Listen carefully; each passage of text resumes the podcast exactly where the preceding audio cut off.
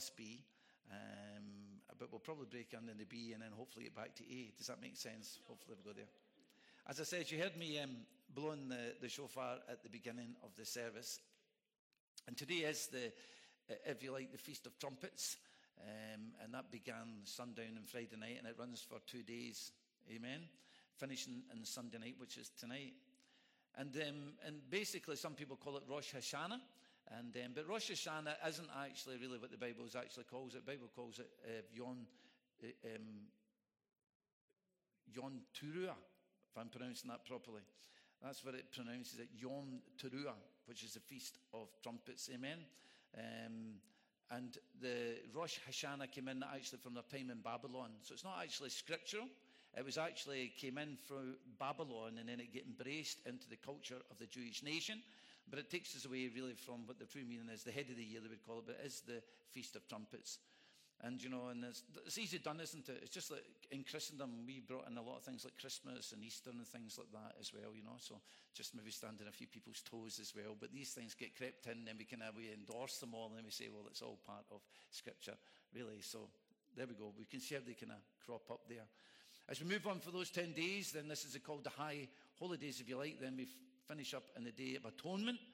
And then we have a short spell before we hit the Feast of Sukkot. They call them the Autumn Feasts. And that is, if you like, speaking very clearly about this return of the Lord Jesus Christ. And I think that's something all of us are looking forward to, isn't it? The return of the Lord Jesus Christ. We should always be praying that. Maranatha, come, Lord Jesus, especially the days that we find ourselves in. Wickedness just seems to have exploded. It just parades itself all over the place. There's nothing hidden under the sun now. Um, sometimes you're embarrassed walking about the streets just in the attire of women, and you would dare hardly go to a beach nowadays because I want to tell you this: it's just there's, as I say, there's nothing now. Uh, there's no modesty in the world just now. I want to tell you that right now. So, we do actually ask that the Lord Christ will come back again, the return of the King. Remember, we had the we had the spring feast. The spring feast were all about the first coming of Jesus Christ, which were fulfilled to the letter, to the exact day. Everything was fulfilled exactly according to the spring feast. We're all talking about the intervention of the Messiah who was coming to the land of Israel. Unfortunately, they didn't recognize him. He was coming as a suffering servant. They wanted to see the glorious king who was going to come and lift them up, but they missed his interpretation of that. But Jesus was coming as a suffering servant, the one who was going to make atonement, the one who was going to turn himself over and die a terrible death, taking upon himself the sin of the world and dying for you and me. Hallelujah. He came and he fulfilled it exactly as it recorded in the scriptures. The spring feasts were all about his first coming. Then we have the outpouring of the Holy Spirit. That was the Feast of Weeks. That would be the Feast of Pentecost. And 50 days later, after the first fruits, as he rose from the grave, 50 days approximately later, the Holy Spirit fell exactly on time and exactly in account of what the scriptures have spoken about. Now we move into the autumn feast. And sometimes we seem to have got that lost. We seem to have got that lost with pre trib, post trib, pre millennium, post millennium. We seem to have got a lot of things kind of lost and actually where it should be.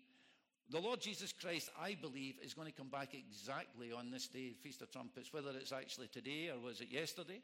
I believe he's going to come back as is recorded in the scriptures. If he came back and fulfilled the spring feast, then I believe he's going to come back and fulfill the autumn feast. The autumn feast is speaking about his return, the return to the, of the king.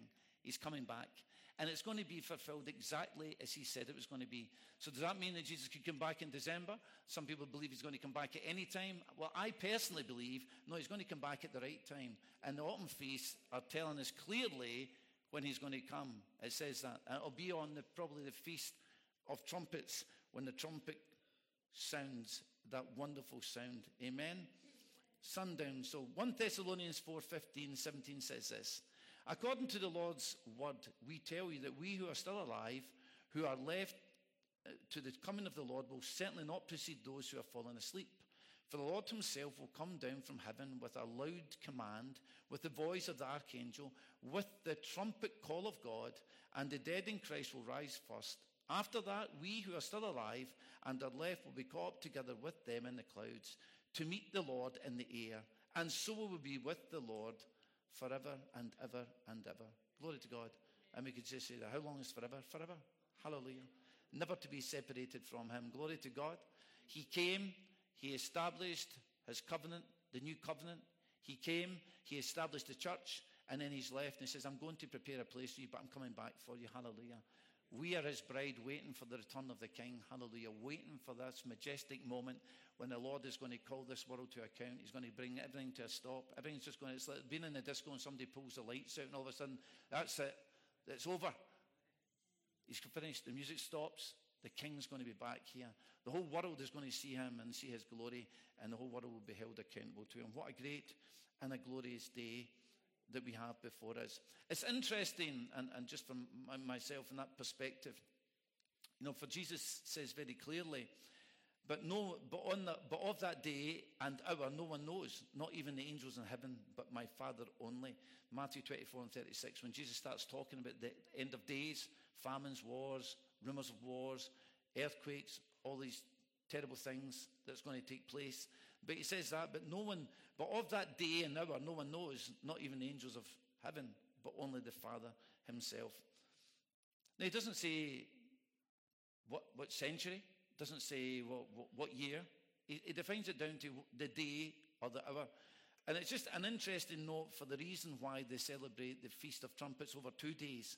Because technically, the, what they felt was that actually the day of the day of the Feast of Trumpets began when the, they seen the first little glint of the moon, when it just the full moon when it rose, and there was always a bit of dispute when they seen it, when they didn't see it. So they gave themselves two days just to make sure that they got it right. Well, that's that's good, isn't it? You know, just give yourself a bit of room, don't you? So I'm not going to just say right for definite it's that day. So basically, and not all of them, but most of them will, will they have it over two days, just to make sure they've got it on the right day. Isn't that interesting that Jesus says no one knows the day or the hour? It's interesting today that they celebrate two days because they don't know exactly what day. And just as it speaks about Jesus, says no one knows the day or the hour. That kind of fits in there, doesn't it, to what we have maybe taking place today. Glory to God. Hallelujah. And the new moon. As it says, we have that then period of time, which is the 10 days, that period of time, 10 days period leading up to the Day of Atonement, and which, of course, speaks very much as a key is repentance, isn't it? That great day of repentance. It's a time of soul searching and putting my house or your house in order. And that's what the Jews do at this moment in time. Uh, they usually they will spend time reflecting upon their lives. They get, they're starting to get their lives right because in their beliefs in the rabbinic tradition, they believe that God opens up the books on that day of Feast of Trumpets and your fate is decided. But it's not finalized until the Day of Atonement. So you've got 10 days, if you like, to try and to humble yourself before God and get yourself right before God, because on that day, God might pardon you. That God might say, look upon you, see you, see how you've humbled yourself, and God might give you forgiveness. It's a wonderful process. And that is what the process that they will probably be, well, hopefully some of them will be involved in just now. And it's getting right before God, getting their consciences right before God, and also putting other things in place as well. So if I've wronged somebody, hey, Stuart, please look, forgive me. Look, I know, you know, I was a bit rash there when I spoke those words to you the other week. Please forgive me. Amen. Sometimes forgiveness is a song. Forgiveness seems the hardest word to say. Linda's looking at me. I better look away from that. I better look away from that. Look there, Linda. You know what it's like, don't you, when you're, you know, we hate to, you know, we hate, that's why so much problem sometimes between couples, isn't there? Because we, we hate to admit that I'm wrong, you know. Say you're sorry. She will say, you're sorry. I mean, I won't say I'm sorry. That just makes it worse. When she tells me to say I'm sorry, that makes it worse. I kind of stick my heels in a little bit. And um, I think, and um, but we really should be. When you make it, when you, when you make a mistake, it's good to say, look, sorry, hands up here. I made a mistake. I shouldn't have spoke that way. I shouldn't have done this. I shouldn't have done the next thing. And you get yourself right. It's wonderful when you get yourself right, guys. Honestly, it's wonderful. See if you can just unburden yourself if you're carrying something within you.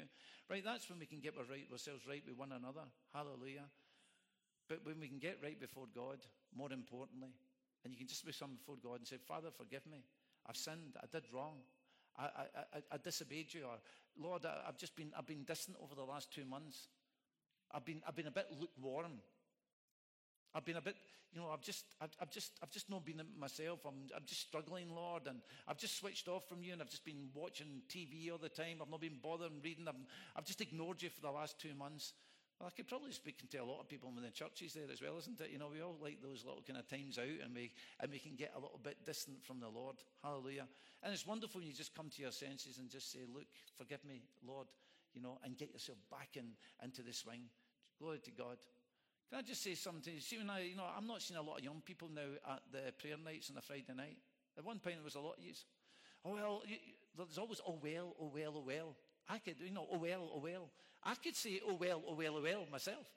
See, when I was a young Christian, I was at morning prayer meetings. I was in the church. When I was in the church, I was in the church. Morning prayer meetings, 7 o'clock to 8 o'clock. Hallelujah. I was there. And I, and I, and I made, that, I, I made that part of my life. Was it brilliant being at the prayer meetings? No, it wasn't brilliant. I mean, sometimes it was like, can I say another 20 minutes to go? Watching the clock. But I disciplined myself. I disciplined myself. I discipline myself to say, Lord, I need to be praying. Hallelujah.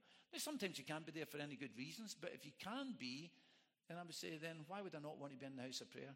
Remember when Jesus' parents were looking for him? He kind of disappeared at the age of 12, and then, then they discovered we must have left him in Jerusalem. Home Alone, remember that film? And then they head back and they're searching for him, and they find him in the temple.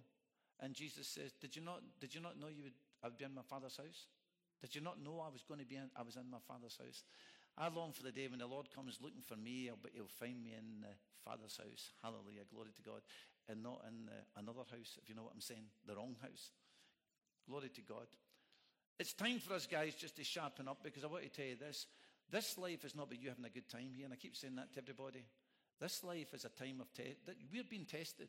Do you know God is testing us? That's why He's left us in this world. It's a test. He's watching us. He's watching how we live our lives. This life is not. Listen, thank God. God understands, and we can, you know, we can, you know, we can still have a life. Do you know what I'm saying? But there is another point: is that true life is actually there's a plan and purpose for us being here. There's a plan and purpose for us. You don't just switch on and switch off. Listen, you switch on, you stay on. Glory to God. Hallelujah. And like never before, we need to be that type of people. So we say there, the days of all. And we can read just this verse as well. It's a time of soul searching and putting your house in order. Zechariah 12 and 10 says this And I will pour out upon the house of David and upon the inhabitants of Jerusalem the spirit of grace or unmerited favour and supplication, that they shall look earnestly upon me whom they have pierced, and they shall mourn for him as one mourns for his only son, and who shall be in bitterness for him as one who is in bitterness for his firstborn. Hallelujah. That's Zechariah 12 and 10. God is going to do a work in Israel. Amen. God is not finished with Israel. There's a plan and a purpose for Israel, the nation. Israel, the nation. Israel, the country. Israel, the people. There's a plan and purpose that God has reserved for this nation. I believe in Zechariah 12 and 10 that that's going to be fulfilled in the second coming of the Lord Jesus Christ.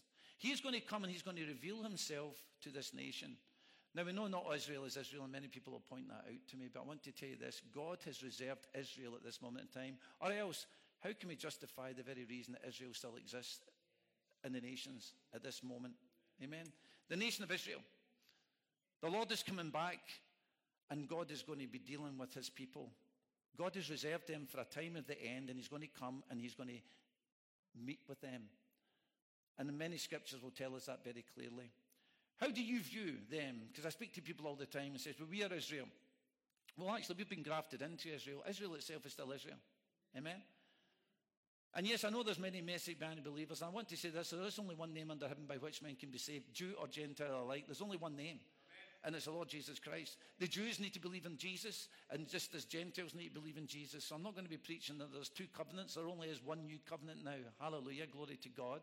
But God has still got an end time plan for this nation when He's going to reveal Himself to them and He's going to open up their eyes and they're going to see the one that they have pierced, as Zechariah said. That was fulfilled in the day of Calvary when they stood, and there's a wonderful picture over there of just at the foot of the cross there, Mary and John and two, two other ladies there standing there gazing up at him. When many people stood that day and they looked up and they seen the one who was pierced, and they seen him hanging there before, suspended before earth and heaven, as he took the sin of the world. The place turned dark, and the wrath of God came upon his son. Hallelujah. He paid the price for your sin and for my sin, and the world seen them. But there's another fulfillment to come. The day is coming when the Jewish people will again will look upon him that they have pierced. They will see him. They will see him and he will be revealed to him, not on a cross, but he will appear to them and they will realize that he is their Savior. And there'll be great mourning. They will weep for him like a long lost son and they will look upon him. And that day is still future and that day will come according to the word of the Lord. Hallelujah. But how do you view even their existence in the Holy Land today? I would say this, this God Almighty, the God of Abraham, Isaac, and Jacob, because that's what God says his name is. Did you know that? When Moses says, Who will I say sent me when he had an encounter with them in the book of Exodus? Who will I say is, is sending me to, to, to, the, to them? And he says, I am who I am. The God of Abraham, the God of Isaac, and the God of Jacob. That is my name, and that's my name for eternity. So God has put his name upon this people for eternity. God has said, I am the God of Abraham, Isaac, and Jacob. That's it. He's, he's named them, he's put his name upon this people, that people who came from Abraham and he established his name with him. And we see that there. So does he have an end time plan for them to fulfill his prophetic word? Do You know, God has given us the book from the beginning to the end. God has got a prophetic plan for Israel that's actually going to be, we're going to see that fulfilling in our days. In fact, we're already seeing great miracles taking place as we speak. Hallelujah. Did Jesus abolish Israel, the Jewish nation, when he came to this earth? When they rejected him as their Messiah, did he, did, did he abolish them and say, right, that's it, I'm finished with you? When he turned them over to the Romans to be put to death, did he? Did he turn his backs upon them and says, that's it, I'm finished now, I've, I've started a new covenant? It's a little guy, he's driving a car and then he pulls out the car, puts a match in it and burns it up and then jumps in another car and starts driving it again as if that's it, I'm finished. I've done what I've done with you as a people. I've fulfilled what I said I was going to be. Now I'm on a new road. No. I want to tell you this. No. No, never. We could jump up here to, um, to the book of Romans and Paul, the great apostle to the Gentiles. God's got a sense of humor, isn't there? One of the, one of the geniuses of, of Israel's history, the apostle Paul, Hebrew of Hebrews, and yet God makes him the, the apostle to the Gentiles. Amazing, isn't it? Glory to God. Let me just read a couple of verses here for the book of Romans. Romans 9, 10, and 11 is now Paul is at the heart of this book. Paul is saying, what about the, what about the Jewish question here? Hallelujah, who have rejected Christ. Paul says this I say then, has God cast away his people? Certainly not. For I also am an Israelite, the seed of Abraham, of the tribe of Benjamin. God has not cast away his people whom he foreknew. Or do you know that the scripture says that Elijah, how he pleads with God against Israel, saying, Lord, they have killed your prophets and torn down your altars, and I alone are left, and they seek my life. But what does the divine response say to him? I have reserved for myself 7,000 who have not bowed the knee to Baal. Even so, then, at this present time, there is a remnant according to grace. So there's always a remnant. When God's saying the whole nation is going to be saved, the whole nation will not necessarily be saved you want to look at the whole population. But God is talking about a remnant within Israel who will be saved, who will respond to the gospel. Let's just jump up and we'll read from 11, same chapter. I say then, have they stumbled so that they should fall? Certainly not. But through their fall, to provoke them to jealousy, salvation has come to the Gentiles. Now, if their fall is riches for the world and their failure, their, their failure riches for the future riches, sorry, their future riches for the Gentiles, how much more then their fullness?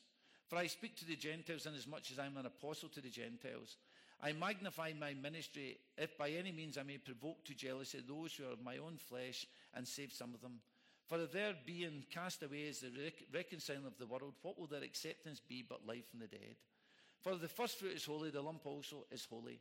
The root is holy, so are the branches. And if some of the branches were broken off, and you, being a wild olive tree, were grafted in among them, and with them become partakers of the root and the fatness of the olive tree, do not boast against the branches. But if you do boast, remember that you do not support the root, but the root supports you. You will say then, well, branches were broken off, and I've been grafted in. Well said. Because of unbelief they were broken off, and you stand by faith. Do not be haughty, but fear. For if God did not spare the natural branches, he may not spare you either. Therefore, consider the goodness and the severity of God on those who fell. Severity, but towards you, goodness. If you continue in this goodness, otherwise you will also be cut off. And they also, if they do not continue in unbelief, will be grafted in, for God is able to graft them in again. For if you were cut off the olive tree, which is wild by nature, and were grafted contrary to nature into a cultivated olive tree, how much more then will those natural branches be grafted into their own tree?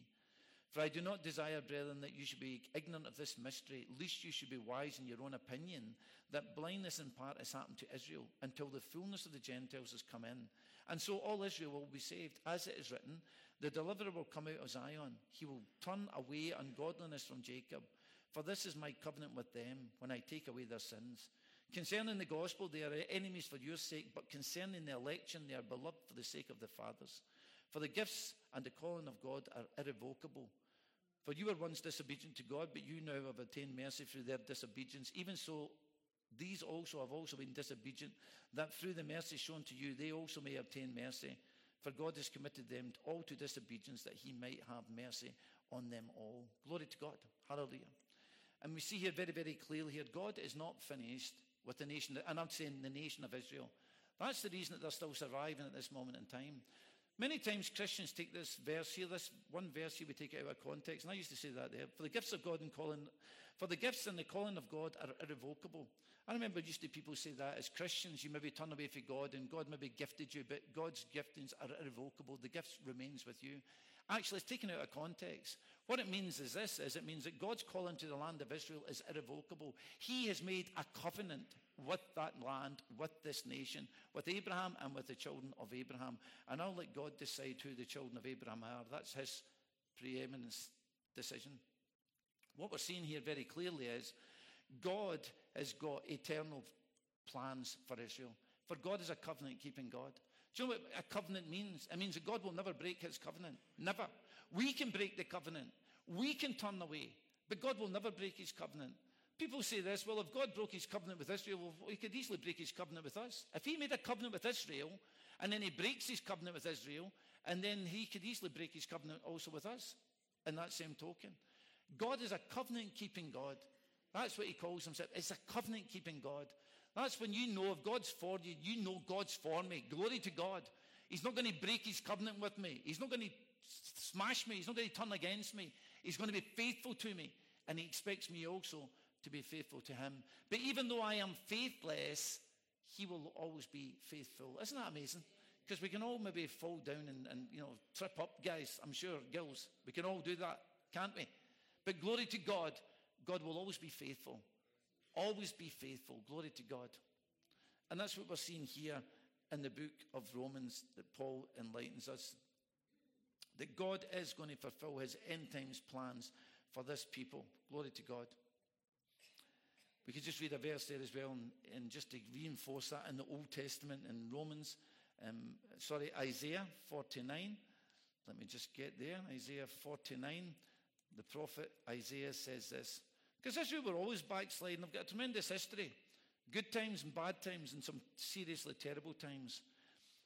It says this in 49 14. It says, But Zion said, The Lord has forsaken me, the Lord has forgotten me. And here's the reply for the Lord Can a woman forget her nursing child and not have compassion on the son of her womb? Surely they may forget, yet I will not forget you. See, I have inscribed you on the palms of my hands. Your walls are continually before me, isn't it? God has inscribed them in the palm of his hands. It's interesting that we get this illustration in the palms of his hands. And I believe when he turns up and reveals himself to Israel, it says, he will have the piercing marks in his hands. When he comes, it says, oh, look upon the one that they have pierced. Interesting enough, when Jesus rose and is from the dead, that he still carries the marks on his body. And I believe that's for a future event. When he turns up, they'll know who he is. He was the one who was pierced for them. They will look upon the one who was pierced. He will carry those marks into eternity. And we can jump up into uh, Jeremiah there as well. Hallelujah. And we'll just read a couple of verses. The new covenant. Behold, the days are coming, says the Lord, when I will make a new covenant with the house of Israel and with the house of Judah. Not according to the covenant I made with their fathers in that day, that I took them by the hand to lead them out of the land of Egypt. For my covenant that they broke, though I was a husband to them, says the Lord. But this is a covenant I will make with the house of Israel after those days, says the Lord. For I will put my law in their minds, and I will write it onto their hearts. I will be their God, and they will be my people. No more shall every man teach his neighbor and every man his brother, saying, Know the Lord, for they shall know me from the least of them to the greatest of them, says the Lord. For I will forgive their iniquity, and their sin I will remember no more. Thus says the Lord, who gives the sun for light by day, and the ordinance of the moon and the stars and the light by night, who disturbs the sea and its waves roar. If these ordinances depart from me, says the Lord, then the seed of Israel shall cease from being a nation before me forever. Hallelujah. What God says, Israel is always going to be a nation, always will be a nation, up until the day that He comes back. And we're going to see a great move of God, even in that land as we speak. Hallelujah. Glory to God. And some of us are maybe going to see it sooner. The land, that is. Hallelujah, as we go there. But just even just to trace just a little bit and finishing here of this land, this people Israel, they can trace their roots to Abraham. God called Abraham out from Mesopotamia.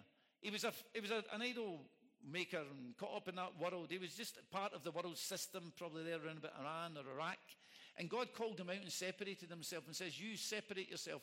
Through you, I'm going to bring a people onto this earth. Through you, I'm going to establish a special people. He calls out Abraham. He passes the promise to Isaac, and then it gets passed to Jacob. Hallelujah.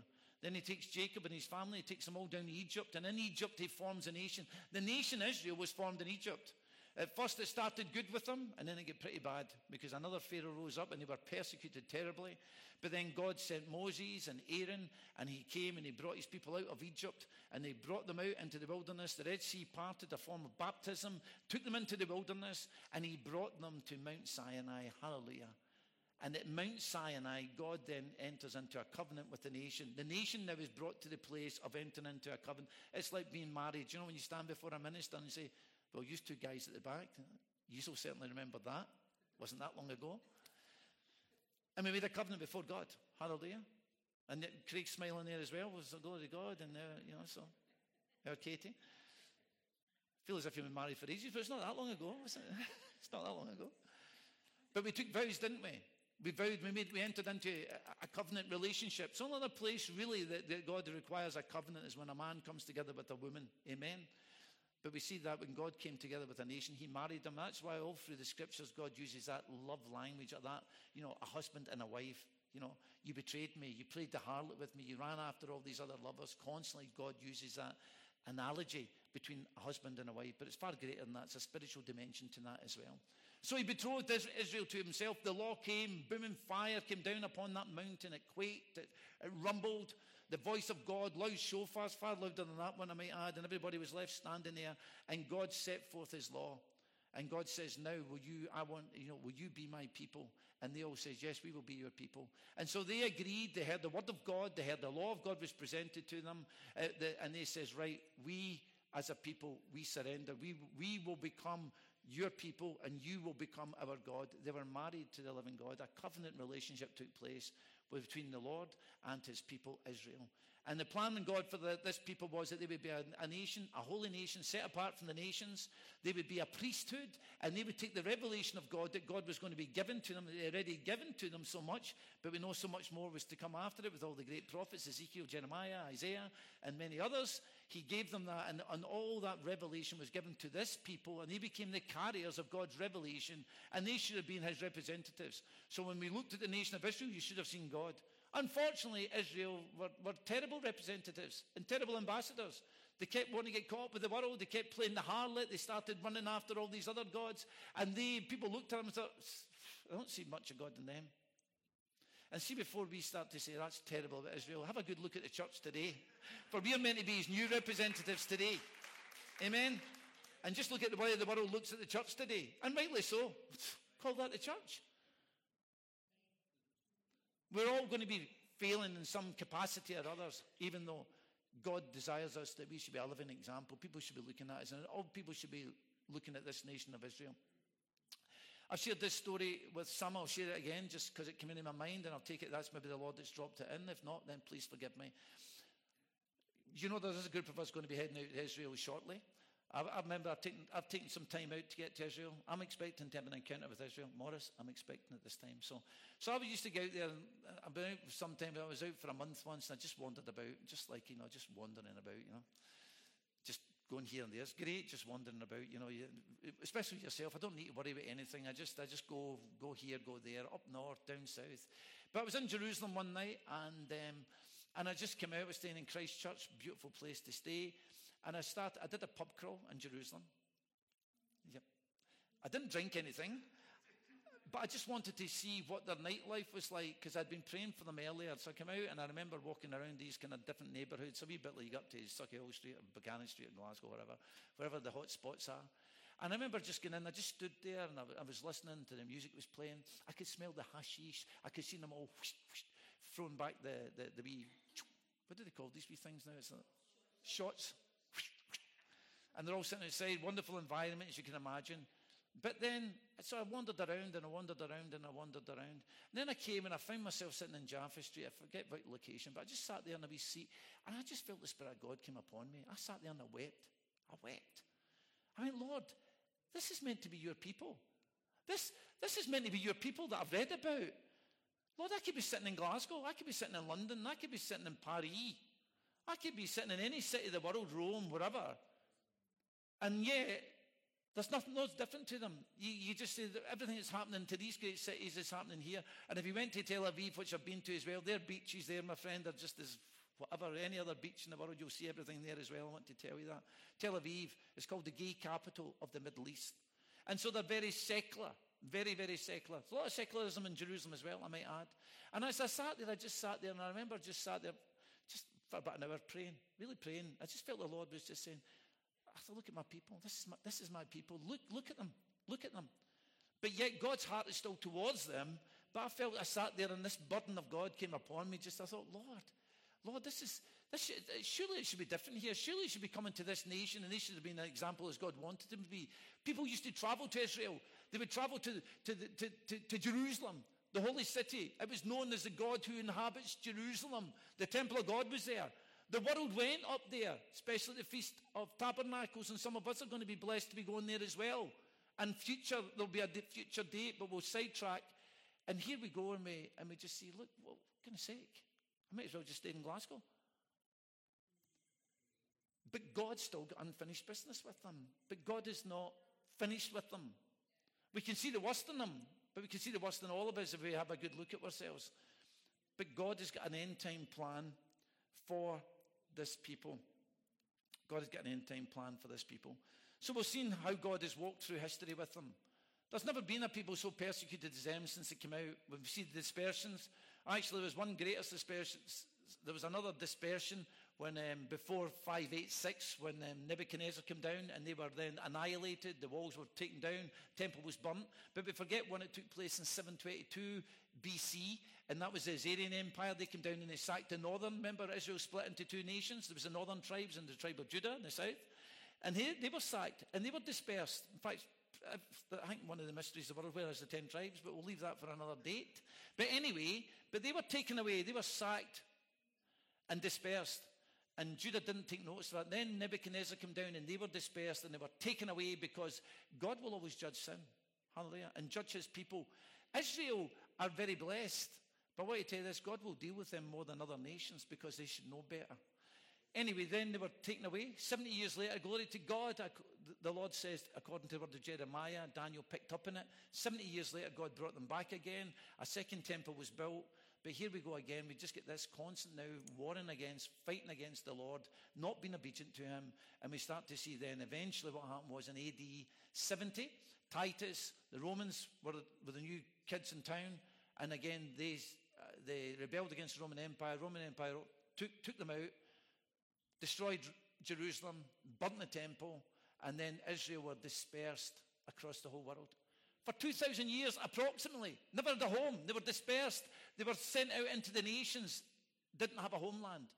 And there they were living in Poland and all these different places.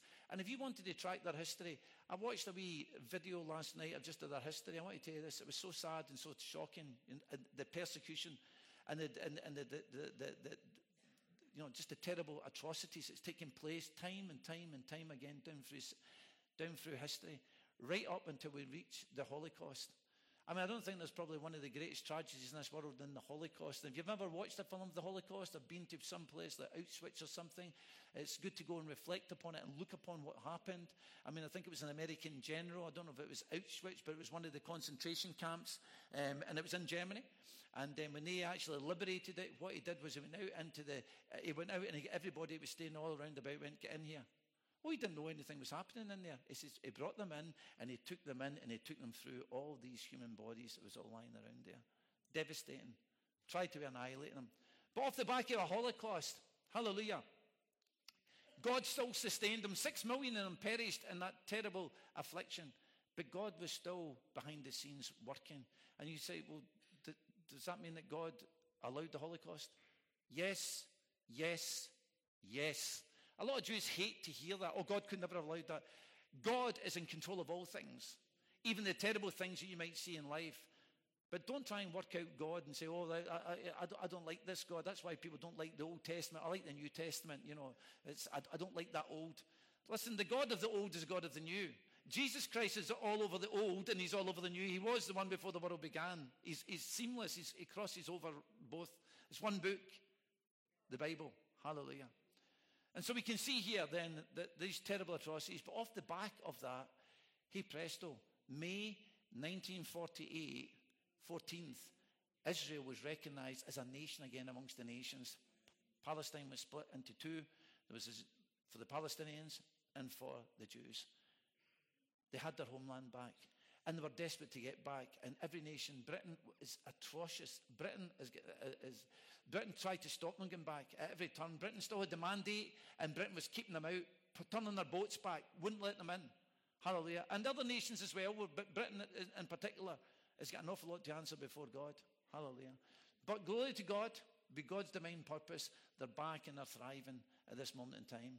There have been terrible wars since then. The Arabs sought to destroy them 1948, 1940, 1949, then it was 1967, then it was 1973. And between that, they've always sought to destroy them, but they've never managed to destroy them. Even though they were very vulnerable at these times, miraculously, they're still survived.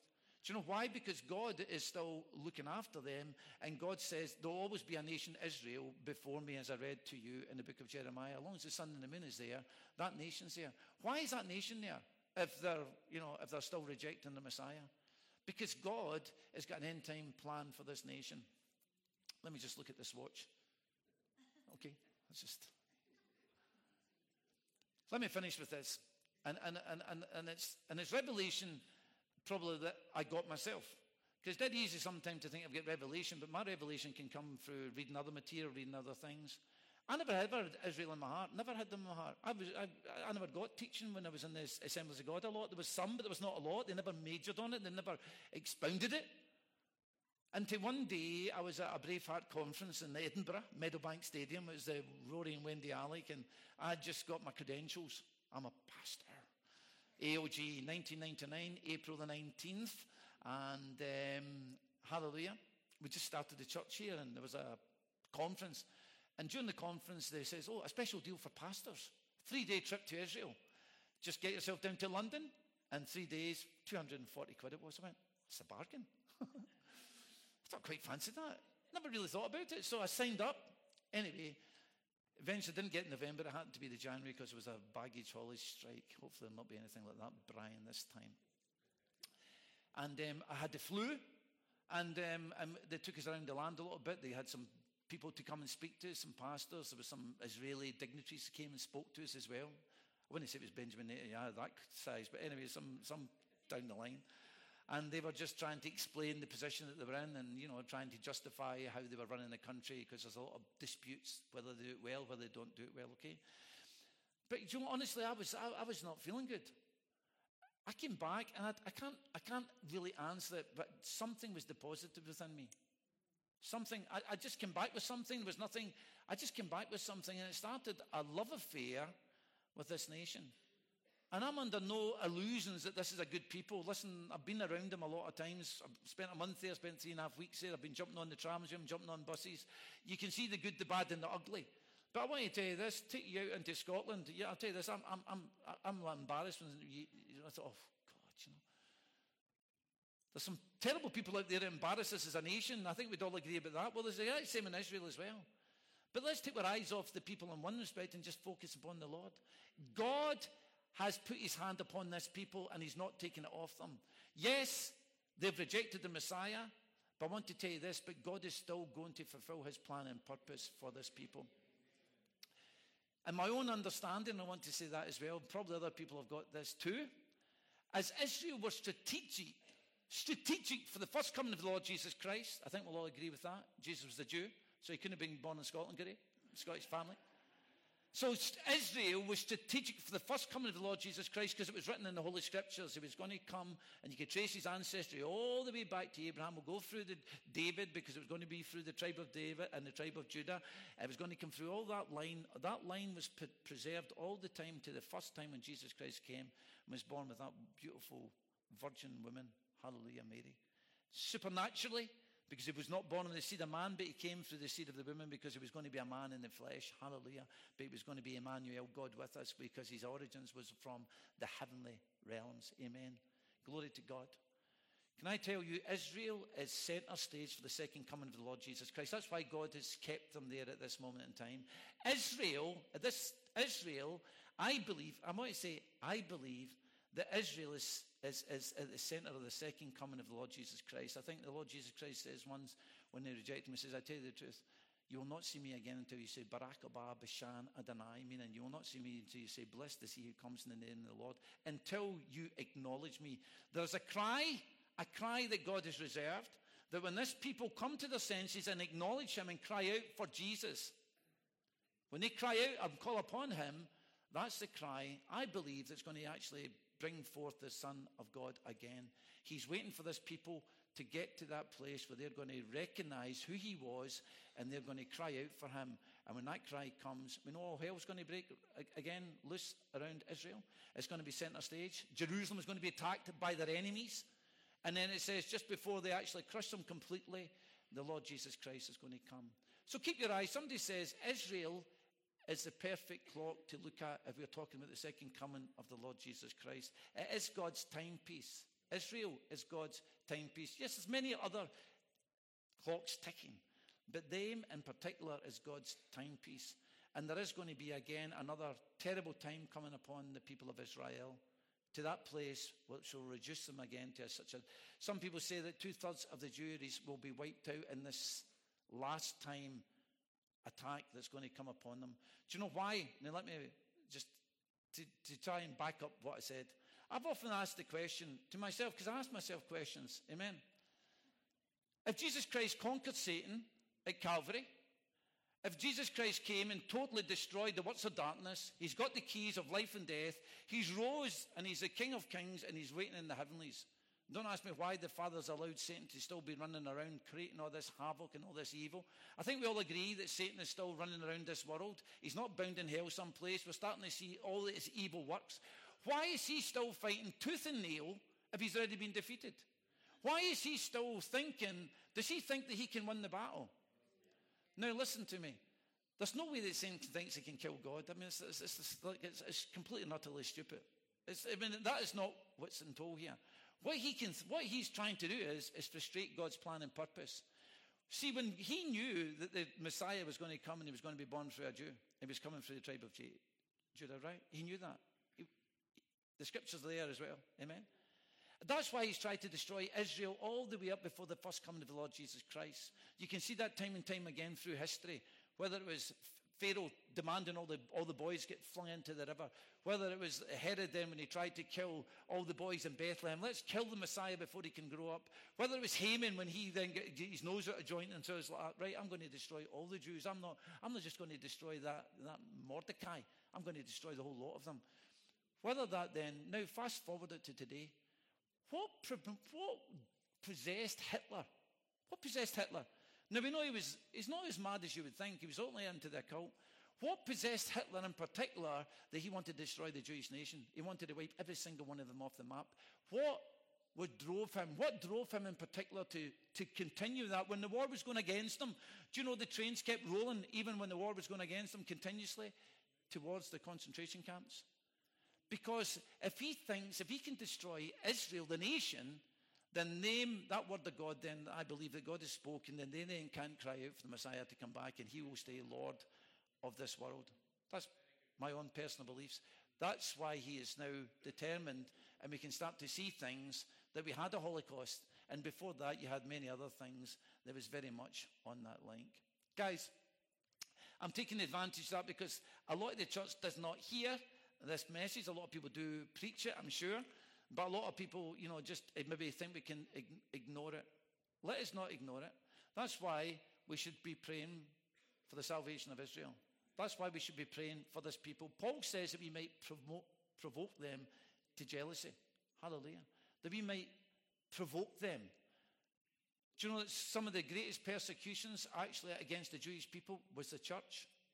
Did you know that? The church is guilty for tremendous persecutions against this people. Hallelujah. Let us, as the scriptures say here very clearly, that's why when you come into our prayer meetings, we pray for the salvation of this people. Hallelujah.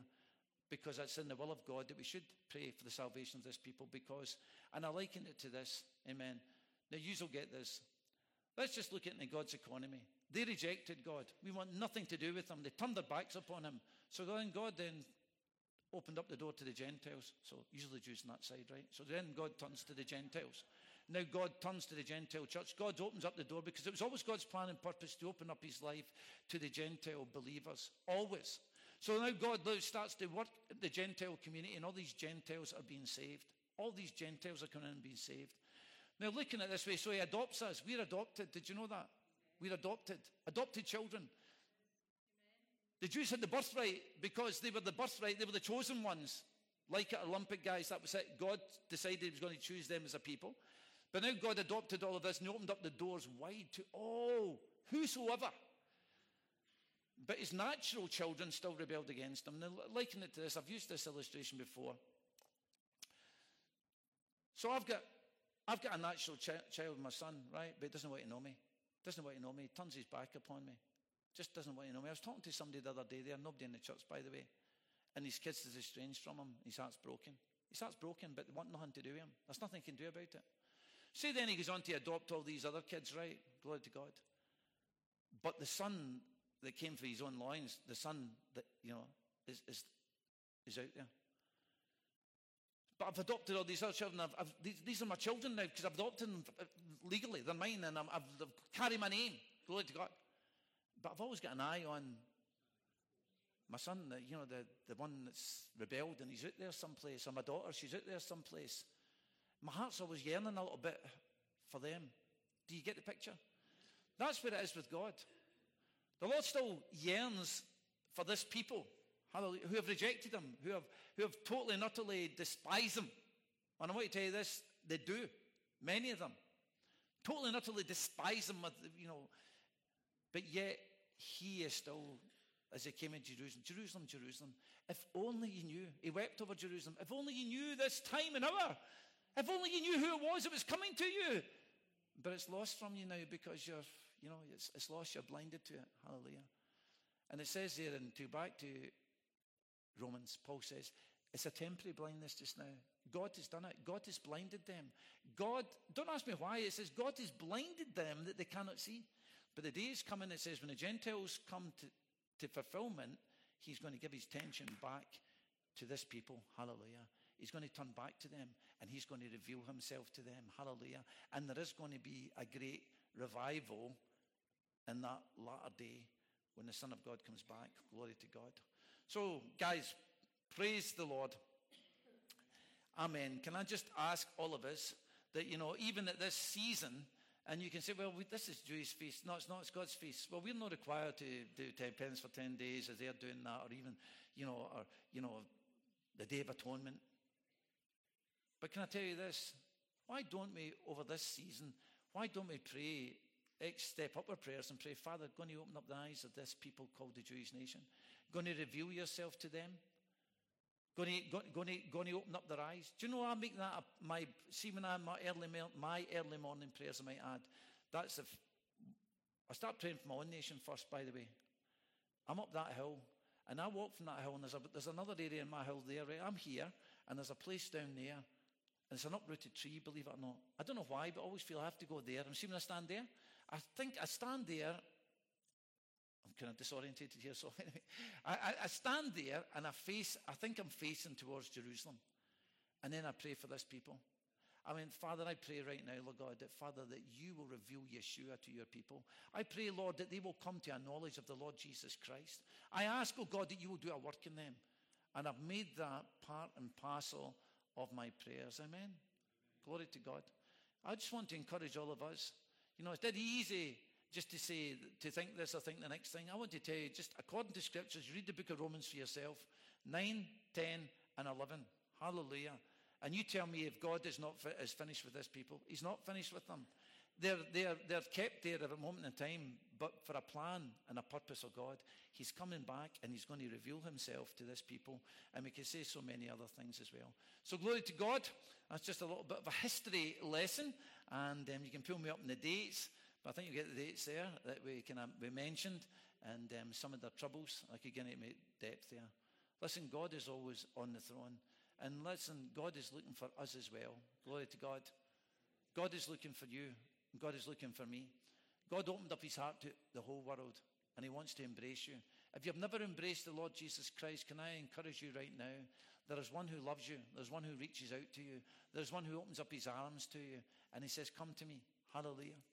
But you need to make the decision. You can either come and you can just say, I'm not, nah, it's okay, I'm fine, like I did for four and a half years. But the day came when I walked forward and I came up, that, that carpet wasn't this particular carpet, it was another church, but was, and I walked up there and I surrendered my life to the Lord Jesus Christ. I acknowledged that I was a sinner. I acknowledged my need of salvation. I opened up my heart to Him and He came flooding in. Glory to God. And the rest is history. Glory to God. And the rest is history. And listen, you can make history today as well. It's all you need to do is just surrender yourself to say, you know something, God, I need you. Lord, I recognize that you are the living God. Hallelujah. And see, deep down within every single one of us, I knew there was a God. I used to walk outside and look up at the stars and the heavens and all the rest and think, what? A big bang? Who's kidding who? Bang. I knew there was a God. And I knew I had to get myself right with him. If there's anybody in here as we've finished then can I just ask you right now, just open up your heart to the Lord Jesus Christ. He cannot lie. He says, Whosoever, whosoever will acknowledge me, I will acknowledge them. Whosoever will repent of their sins, then I will forgive them all righteousness. If there's anybody in here today and you've never done it, listen, the day is getting shorter. The time is running out. Just put your hand in the air and I'm going to pray for you at the end. Hallelujah. Glory to God. Anybody that's maybe here that you've never made a decision for the Lord, and you'll know if you've ever made a decision for the Lord, then just raise your hand and I'll pray for you at the end of the service. Glory to God. Watching that clock ticking away there. It's, it's time's running out. Eh? Amen. I'm not going to exhaust it. You can speak to me afterwards. Amen. Praise God. Let's finish with a word of prayer. Father, we just thank you today, Lord, that you are on the throne. We thank you, Lord, that you've got plans and purposes, Lord God, that are still unfolding even at this time and season in which we live. We thank you, Lord God, that you, Lord God, Father, have got a plan and purpose for Israel. Therefore, we will bring them before you and we will pray for the salvation of this people. Lord God, we will pray for the children of Abraham, Isaac, and Jacob. We pray for them, Lord, even at this season, Lord God, Father, Lord, as we're celebrating the high holidays, the Feast of Trumpets, I pray they will hear the trumpet voice, the loud cry of the Lord Jesus Christ in their ears. I pray, Lord God, as they do penance leading up to the day of atonement, I pray, oh Lord, that you will, Lord God, Father, Lord God, draw them unto yourself, Lord God, that you will, Father, Lord God, bring this nation indeed to that place of deep repentance, that they will recognize Jesus is the Lord of Lords. And Father, we pray, Lord God, Father, even as we joyous time of, Lord God, Father, Sukkot, the Feast of Tabernacles, I pray, Lord God, that you will, Father, watch over them and protect them, that you will meet with them and, Lord God, tabernacle with them.